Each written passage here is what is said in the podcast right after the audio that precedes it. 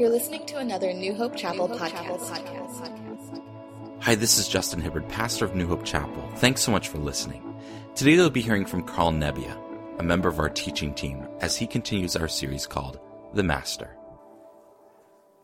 As I start uh, this morning, I wanted to mention that uh, I spent a good part of this past week uh, in Las Vegas at the uh, Consumer Electronics Show. Some of you have seen ads and newspaper, radio reports, and so on on that. And at this show, they have all the latest gadgets that you'd ever want to have. They have televisions that are bigger than any wall you have in your home.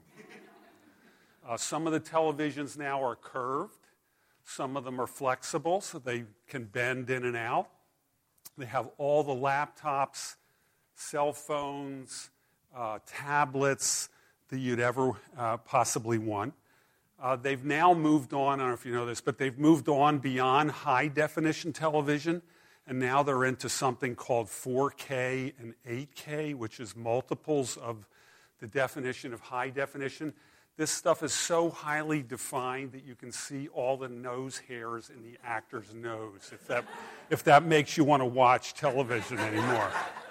But you can, you can they had, um, they had electronic onesies for those of you who have young children, where in this suit that the child wears, it tells the parent when the child rolls over. Uh, it, it keeps track of heartbeat, respiration. Uh, I think has something to do with moisture content uh, to report on that. So it does all these nifty things. They even had a, a setup where you could have your little child trained by Grover, uh, where they've got a pad with a set of blocks, standard, looks like standard child's blocks, where the kid plays with the blocks and Grover on the TV screen talks to them about what they're doing. So when they turn up the A, Grover reads out A, and the kid's supposed to learn, okay, that's an A. Grover told me it's an A. And one lady was there while I was looking at this, and she was putting them all up in a row. And Grover actually said, You look like you're building the Great Wall of China. now, I don't really know whether you want to turn your children over to be trained by Grover, who's, to be honest, is not a real person if you don't know that. Okay. Not real. But they had you know, fancy new cars with all the, the gadgets in, that you, in them that you could want so that you never have to pay attention to the road again, you know all this kind of stuff. But the reality is about Vegas is it is still a dark place.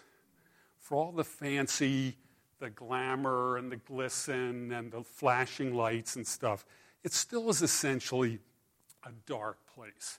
Most of what goes on in Vegas probably doesn't really stay in Vegas, but it goes on, it goes on at night in Vegas.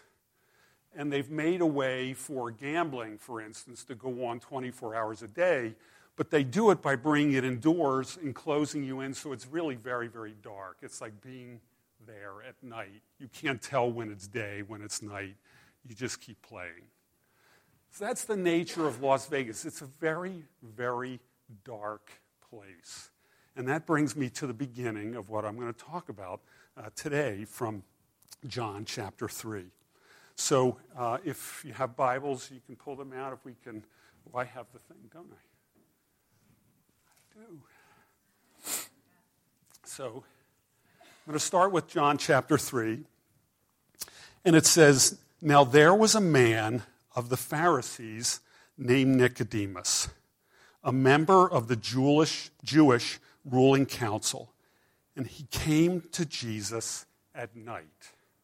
So, as we begin today, I want you to pray with me. And I would ask you if you could, I don't usually do this, but Justin's taught me a lot about doing this.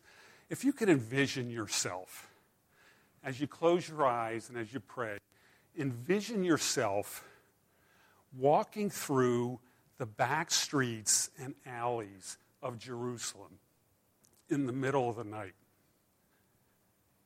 with the only light being the stars, possibly the moon, uh, possibly some uh, small fires along the way.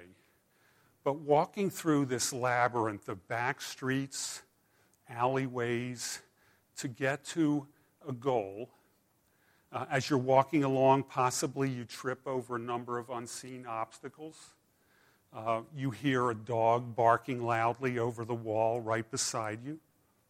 But you continue on this path down these dark alleys to a place that you obviously uh, chose ahead of time, as Nicodemus did. He understood where Jesus was. And you follow that path through the variety of turns to a darkened doorway. You follow that course because you've come to the conclusion that you have to talk to Jesus directly. You know that the other members of your group, the Sanhedrin, have declared him to be dangerous, to be a heretic, one who heals contrary to the law, and casts out demons by the devil himself. But you still need, you still need to talk to him. Father, we pray this morning. We come to you like Nicodemus,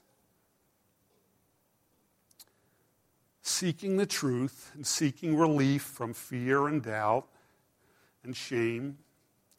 Lord, we come to you today having walked in darkness, having looked for other sources for our security, for our justification. And we come to you today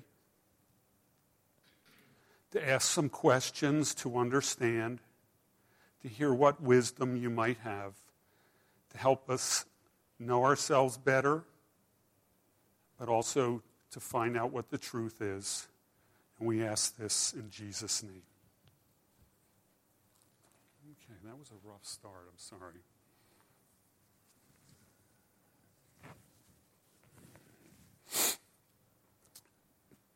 That's the place where Nicodemus was. He came to Jesus.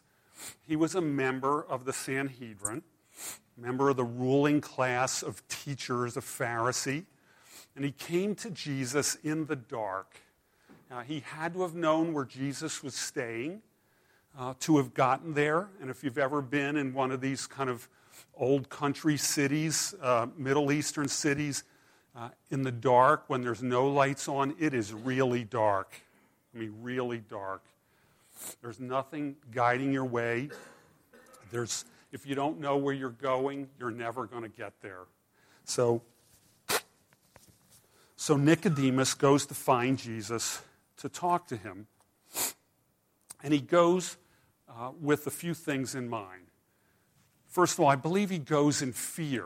The reason he's going at night is he's afraid the people that he worked with day in and day out had already declared Jesus to be a heretic.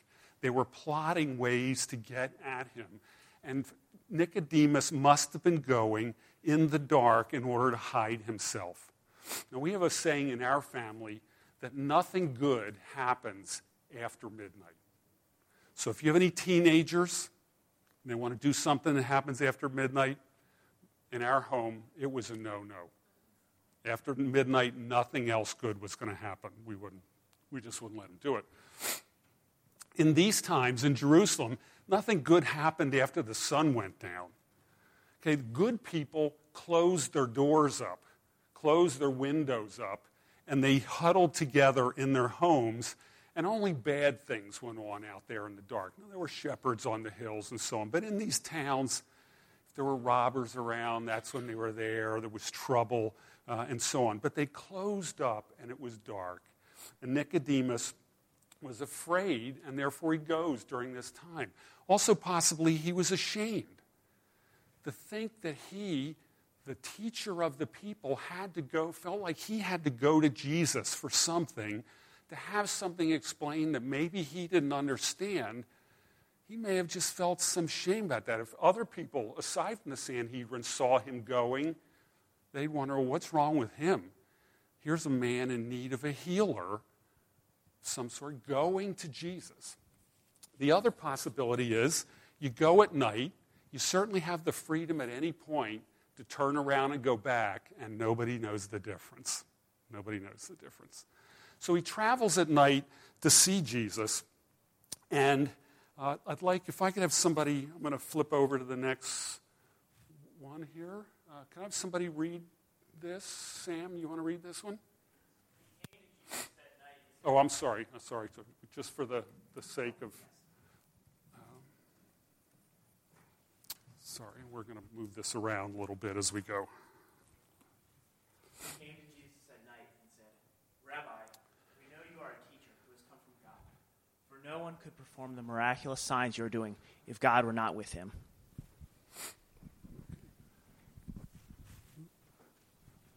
Seem to have maybe lost the bottom line, but maybe not. Okay, we'll find out. So Nicodemus starts off with what? Compliment. Okay, it's a great way to start off any confrontation, any difficult communication. You start off by buttering the person up. Tell them, I know you're a teacher from God. You couldn't do these things if you weren't coming from God. While, in fact, all of his buddies were saying he was doing these things through the devil. But he comes and says, I, I know you're doing uh, something good here. But Jesus doesn't fall for the tactic. He immediately goes on the offensive and he makes it clear that that tactic isn't going to work, and he confronts them with the fact that no one, absolutely no one, will see the kingdom of God unless they are reborn. Now, is it possible? It's just, it just seems to be cut off at the bottom of the slide somehow. I think I had all the words actually in the slide, but no, no, we just have to go go back. Sorry. Yeah, it just seems like we need to get back to the words, but the words were at the bottom of the slide, and somehow they look like they've fallen off. Okay, so I'll, I'll go ahead and and uh, and read uh, what it says. It says, Jesus, says, in reply, Jesus declared, "I tell you the truth. No one can see the kingdom of God unless he is born again." So Jesus comes back after Nicodemus tries the compliment approach, and he says to him, Nobody can see the kingdom of God unless he is born again. Now, let me ask that in straight English. Who can see the kingdom of God? Only those who are born again. Okay. Can you see the kingdom of God if you're not born again? No.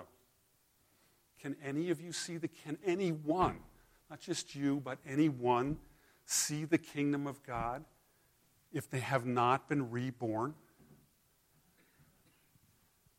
No one. Jesus makes that clear. Thanks, Justin. Hopefully the others will, will show up that way also. So Jesus makes this clear. So let's try the next slide, see if this one will work. Oh, and I should mention this is a, this is a famous painting from a man by the name of Hendricks. Spells it in a very odd way. He was Dutch. Uh, but I, of all the pictures of Nicodemus, this is the one that I took to most because of this extreme difference between the dark that they were sitting in and the light. Uh, and as you can see, not only outside, but inside these homes, there's no light. It is dark. It's just dark. We've gotten used to having uh, electric lighting and so on. But the next uh, thing that, that uh, uh, Nicodemus brings up, and Dave, could you uh, read that one? How could a man be born when he is old? Nicodemus asked.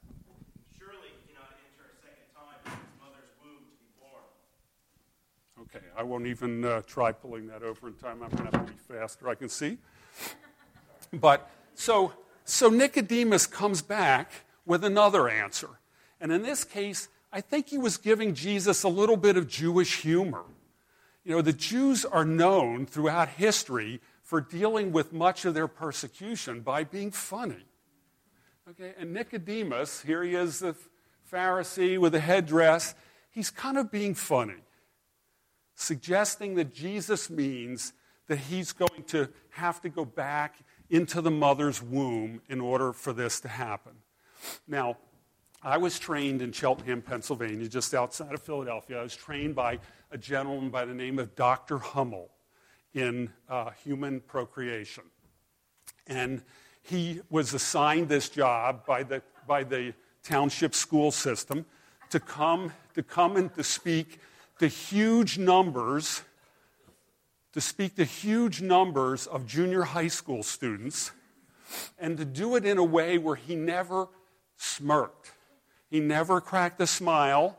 He just went through teaching us all there was to know. Now, not only that, did I have that training, but I have been present at five births. My own, which I don't remember much about, and four, four of my own children.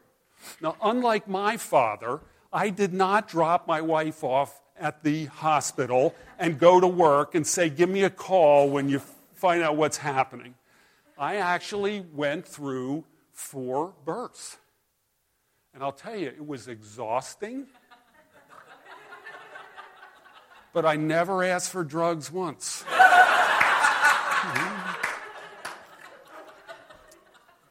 but it was a wonderful experience.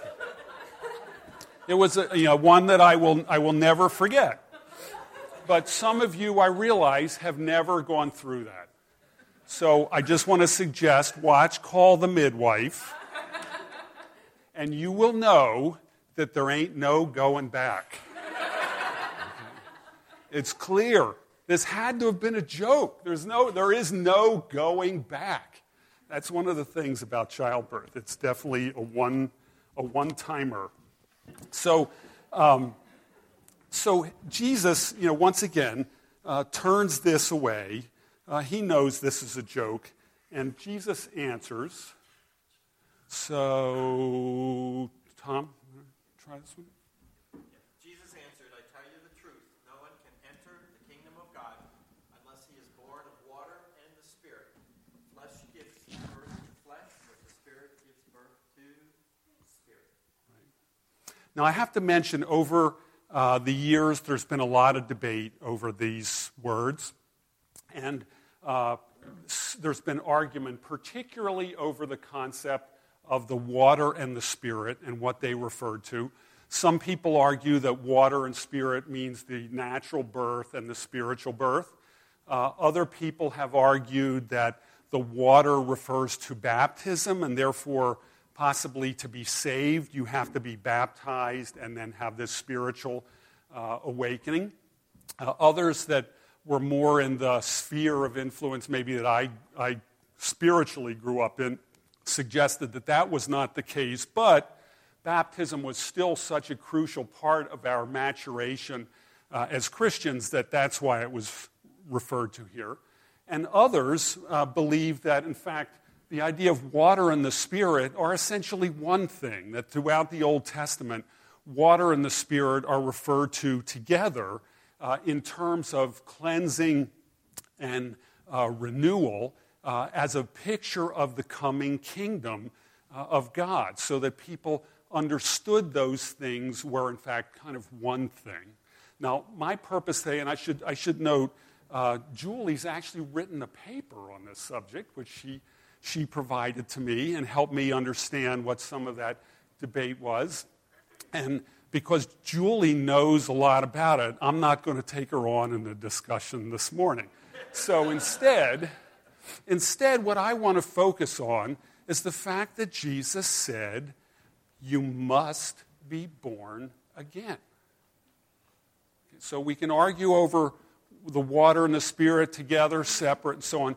But the spiritual rebirth is clear that everyone must be born of the Spirit of God. No, no ifs, ands, buts about it. Now, I, for instance, uh, am a first generation uh, Christian.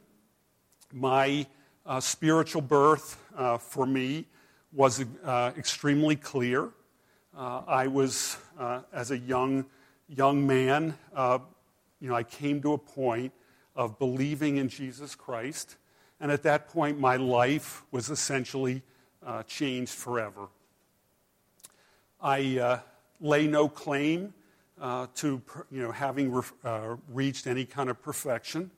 But I remember in those days, uh, I wept in brokenness. uh, asking Him to take over my life. And once again, for me, there was no going back. It impacted my relationship with my family and my friends. Uh, it impacted my uh, commitments of time. It impacted my career decisions. It impacted who I decided to marry. Uh, it impacted what we do with our money, how we raised our children, how we talk, how we feel about alcohol, what movies we watch. The change that came through rebirth was a complete change of our lives. Uh, and I'm happy that there's no going back, but it was a complete change of my life. It was dramatic, it was total, it was rejected by many that I knew. But nonetheless, it was a wonderful, uh, wonderful change. And uh, the thing that it impacted least of all was how I spend my Sunday mornings, as I was going to church anyway without knowing anything. Uh, so that's the least part of being a, uh, a Christian, but it affected every other uh, area of my life. So, I have one of the late. Jess, can you read this one?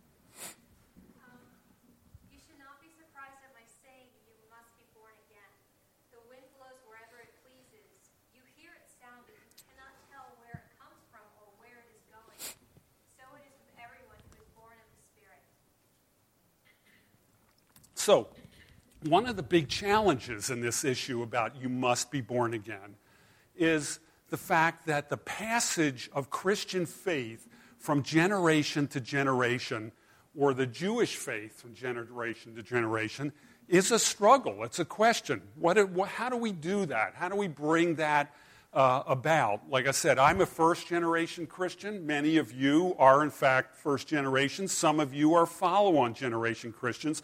But we always see in the Old Testament scripture the Jews get on fire, and then the Jews get a little less fire, and then the fire goes out, and then people start crying, and Jesus brings, or you know, God brings the fire back again. And that seems to be like this historic flow of generation to generation. So the big critical thing for us is how we ensure that our next generations, our children, our, our grandchildren, uh, move on in God and become believers. But the reality is, let's face it, they have to be born again also. Every one of you that's a second generation Christian, you had to be born again also. And I recognize that for some of you, that rebirth was not tremendously dramatic. Some births are easier than others. I can tell by the four we had. Some were easy, some weren't so easy. Um, I only passed out during a couple of them. You know. no, that's, that's not true. Uh, but for each of you, you must be born again also. And that means coming to this place of this spiritual uh, rebirth of recognizing Jesus and then going on in following him. And that uh, we, we read uh, several months ago about Samuel the reality was, Samuel served in the temple for years and never met God until the day God started calling him. And Eli, though not actually Samuel's parent, Eli was smart enough not to get in the way and to interfere, but to tell Samuel, go back in your room and listen to what God tells you and do what he says. And that is a key part of our, as we are Christian parents in working with our own children is encouraging them to go back in that private place and hear what God would say. And I want to encourage you to, to encourage dialogue, encourage questions, encourage talk, even at your dinner table. If you can spend your dinner time talking about spiritual things and even stirring questions in your kids' minds, it will help.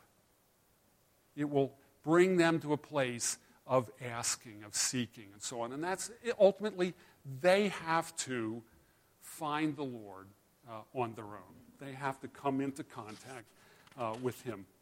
The scripture tells us in John 1, verse 6, it says, Yet to all who received Him, to those who believed in His name, He gave the right to become children of God Children born not of human or natural descent, nor of human decision, or a husband's will, but born of God. That's what every second and third and fourth generation needs to remember. That's where they are reborn in God, not in their parents, and so on. And that is a critical thing. Now, uh, for those of you who are second and third generation and you've come to believe, that is such a wonderful thing. You've probably missed lots of the heartache that many of us had, but I still believe you probably went through your own challenges, your own questions, uh, and so on. And in the end, you've come to that point of trusting. And like I said, it may not have been demonstrative, you're coming to believe, but the scripture here tells us very clearly this spiritual act, it is hard to see, to know how it happens. That's not our business. Our business isn't to create, okay, here are the very steps you have to go through in order to get saved. The reality is, you may not have the sense of, well, this is the exact day I came to believe. That's okay. That's okay. Now, some of you may ask, well, how can I be born again? First of all, it's important to understand there is no activity formula for being reborn. Jesus said, repent and believe the good news. And Paul said in Romans chapter 10, he says, if you confess with your mouth Jesus is Lord and believe in your heart that God raised him from the dead, you will be saved. But neither of these things are legal actions. It's not like if I sign this paper, I get saved. They involve something internal, something be- involving believing, uh, not, not outward actions. Jeremiah said that you will find him when you search with all your heart. That's how we find God. Now, I think that's because as we're searching with all our heart, maybe we're ready to have him then come and talk to us, and he finds us. Uh, he finds us. But the interesting thing here is here's a, we're going to take one more step here. Once again, the ongoing conversation needs somebody who can read a short line. Anybody want to? Thank you. So Nicodemus doesn't give up the argument. It's like he's come asking questions, but everything Jesus says, he comes back with kind of not really to the point arguments. But it is important to understand that the Jews associated the end of the age coming of the kingdom of God and the Jews' entry into their eternal birthright. So when Jesus starts talking about seeing the kingdom of God and saying, You're not going to see it unless this happens, this rebirth, it was a direct confrontation to the sense of birthright that the Jewish people had. I mean, they traced their lineage back to Abraham, who they never questioned about the reality that he didn't get his from his father. He came to Jesus or came to God through faith. But they sensed that this was their natural birthright through Abraham. Now, some assumed that this coming kingdom was going to be a political kingdom but still that they were then going to enter into that political you know, overlordship by their birthright. Others assumed it was going to be spiritual, but once again, coming into it by their birthright. The Pharisees, Nicodemus' own group, however, placed even greater hope in the fact that the law that the Jews were told to follow wasn't all that clear. And therefore, they spent all their time figuring out all the details. And since they had the details, they became the experts, they became the guides, and therefore, clearly, through following all of that, they were going to see the coming kingdom when it came. So, Jesus telling him that this was not going to happen without being reborn was a confrontation of everything they were doing. And that he also without rebirth was not going to enter into the kingdom. Okay, here's a little bit longer one. Uh, Rich, you want to try this? I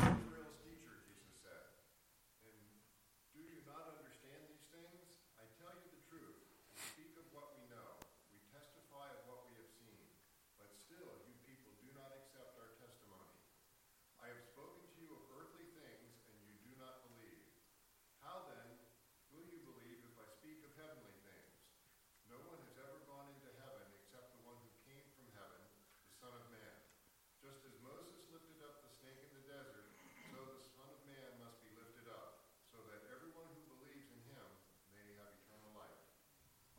So Jesus makes clear here that the next step, that everything about this new birth is about linking yourself to the Son of Man who was prophesied in the scripture, uh, linking yourself to the Son of God, in fact, Jesus himself. Now, who knows uh, the last half of this? Who knows the story of this part about Moses and the snake?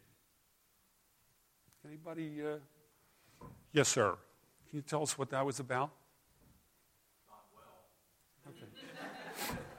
Okay, let me ask somebody else. Uh, the,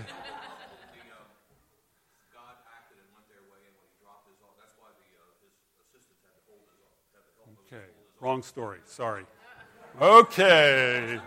Next story. Uh, Steve. What? I'm sorry, Barbara. I'll go with Barbara.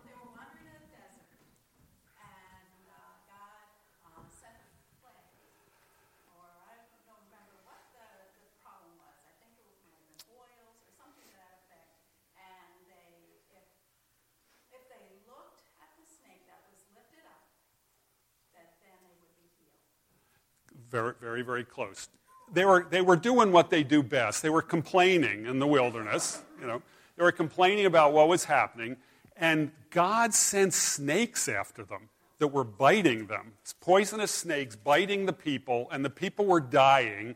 And uh, God told Moses to take a bronze figure of one of these snakes, put it on a pole, and hold it up. And when everybody who got bit would look at the pole, they would be healed.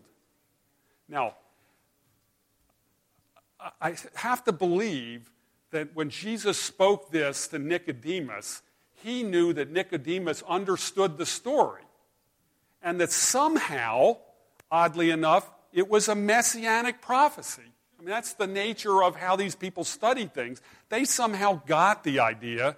I would never have gotten that. When I read that story in Numbers, I would have thought, what does this have to do with anything?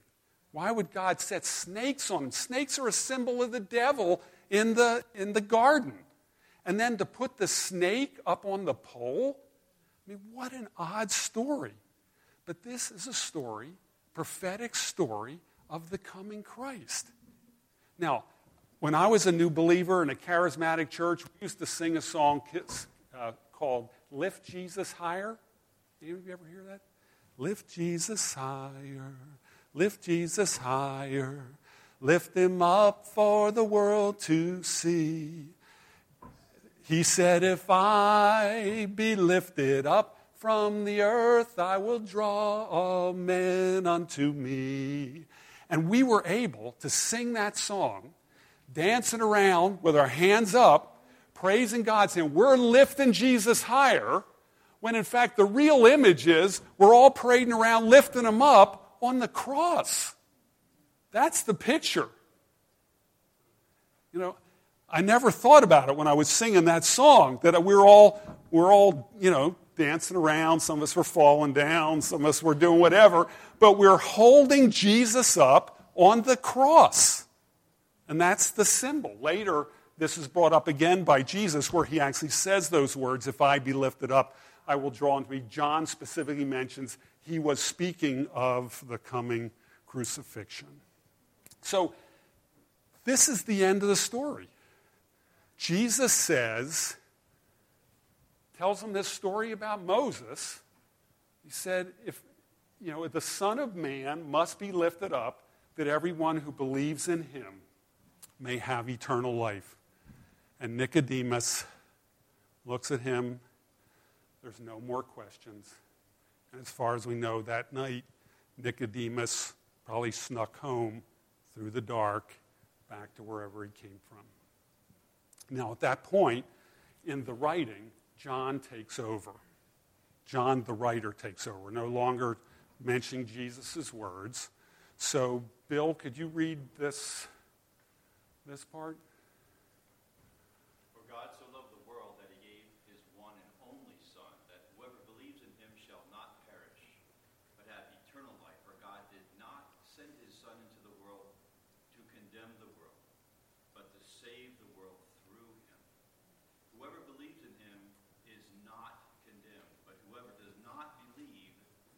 stands condemned already because he has not believed in the name of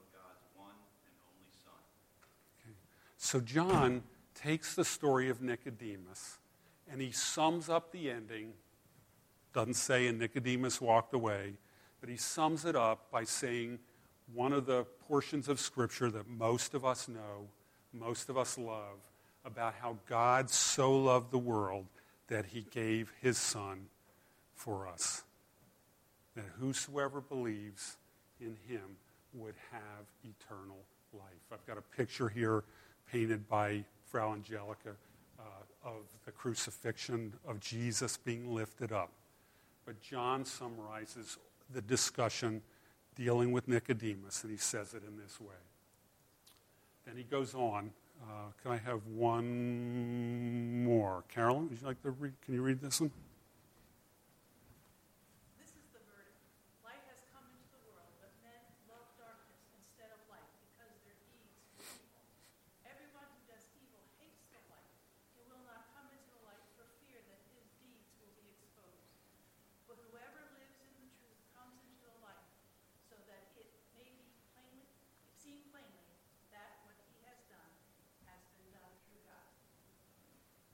Okay, so once again, we started, we started with darkness, and the story ends with the story of light that the Lord desires for all things to be brought out into the light, not to be hidden, but to bring out the truth, and that He was, in fact, the light that would expose all these deeds, uh, and so on. And this part of the scripture is not the last we hear of Nicodemus.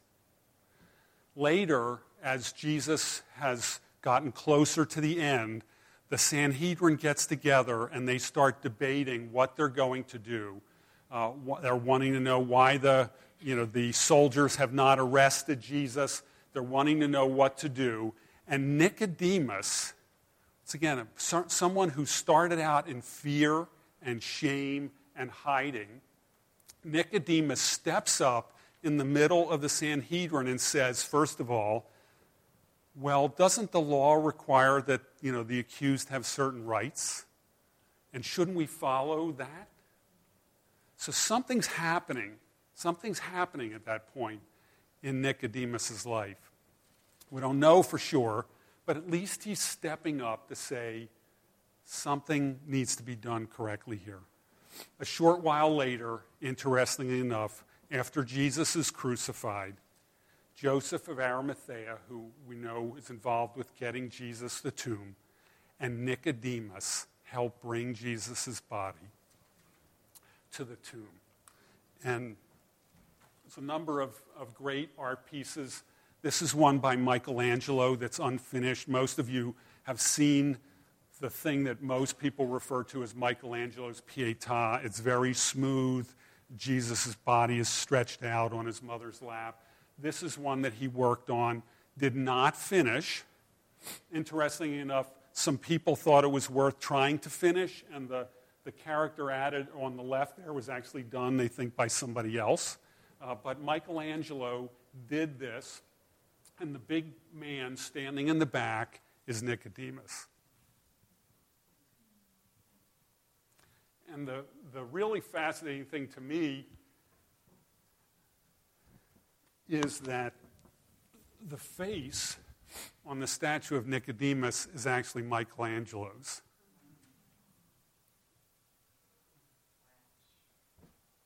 So, in some way, he was saying through this statue that he sensed himself like Nicodemus looking for the truth. And I believe, I would hope, by the work that he's done here, having found the truth. But for all of us, it's clear that we must be born again. The moving of the Spirit in that, bringing that about, is not something that you can see. It's not something that can be turned into a routine saying, if you pray these steps, you get in, you know, it's not that kind of thing. But ultimately, rebirth comes about through believing in Jesus. He was the master of the rebirth, He was what it was all about. And if He be lifted up, He would draw all men unto Him. Father, we thank you uh, today for your rebirth. I thank you for uh, its work in my own life and the lives of my family members, my friends, my church. Uh, Father, I pray that you would continue your great work uh, in creation to bring, uh, to bring people to you. I pray today, Lord, that if there are any that do not know you, Lord, that you would speak to them directly, that you would talk to them, that you would call upon them and that they would say, Yes, Lord, I want to follow you. And Lord, I pray that you would help us all in our walk uh, to follow that rebirth, to follow that new life, and Lord, to draw, draw close to you. We ask this in Jesus' name. Thank you for listening to New Hope Chapel's podcast. Located in Arnold, Maryland, New Hope Chapel is a small expression of the much larger body of Christ that spans across the world. We're a group of believers helping each other on our lifelong journeys to become like Jesus. While we have a variety of distinctives that make us a unique church, our main desire is to be God's church, to love Him, follow Him, to learn from Him, to let Him lead us and change our lives. We are His disciples, and He is our rabbi. He is our rabbi. Join us in the story that God is writing called New Hope Chapel. To learn more about our church, visit us at newhopechapel.org or check us out on Facebook slash New Hope Chapel MD. Be sure to subscribe to our podcast in iTunes. Music kindly provided by the least of these. Thanks again for listening, and God bless.